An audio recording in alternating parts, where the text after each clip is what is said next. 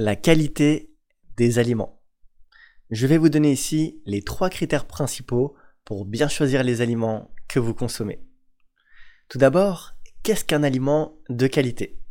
Un aliment de qualité, ça va être un aliment qui contient le plus de substances nutritives et bénéfiques pour votre corps et le moins de substances néfastes, telles que les polluants par exemple.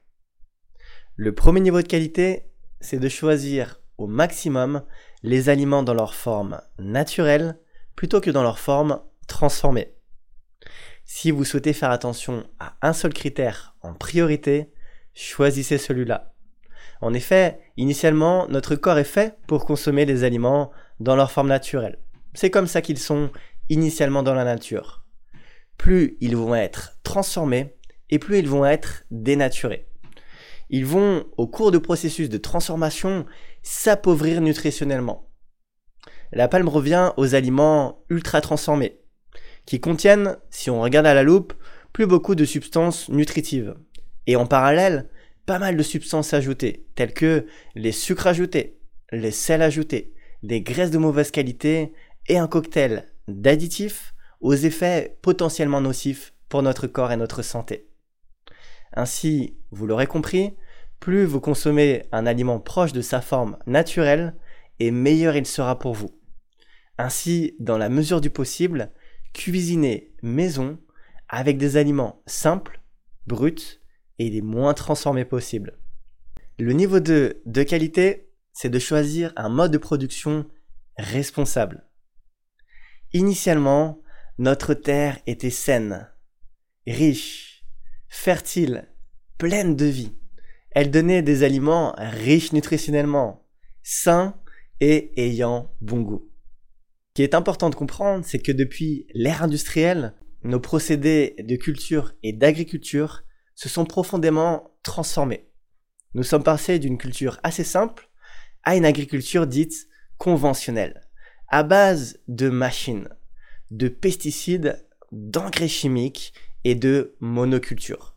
Et cela a eu des conséquences désastreuses sur la richesse de nos sols. Au fur et à mesure des années, nos sols sont profondément appauvris.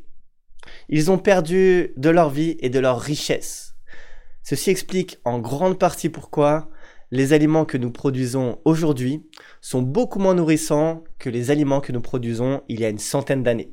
Ainsi, plus que jamais, il convient de faire attention à la façon dont nous produisons les aliments et de choisir au maximum des aliments d'une agriculture responsable, tels que l'agriculture biologique par exemple, qui contiennent moins de polluants tels que les pesticides et plus de substances bénéfiques pour notre corps, tels que les antioxydants par exemple. C'est essentiel aussi bien pour notre santé que pour la santé de notre planète. Le niveau 3, c'est de choisir des aliments frais, locaux et de saison un aliment est au top de sa richesse nutritionnelle lorsqu'il est cueilli à maturité et consommé peu de temps après. Plus le temps est long entre la cueillette et la consommation, et plus l'aliment va s'appauvrir nutritionnellement.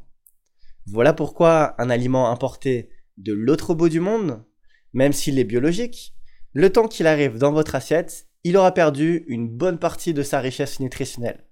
Ainsi, au maximum, consommez les aliments locaux et de saison. Ils sont plus riches nutritionnellement, meilleurs pour la planète car il y a moins de transport, et en plus, ils sont moins chers. Que demande le peuple? Enfin, ce qui est magnifique, c'est que la nature produit en chaque saison les aliments que notre corps a spécifiquement besoin. La nature est bien faite.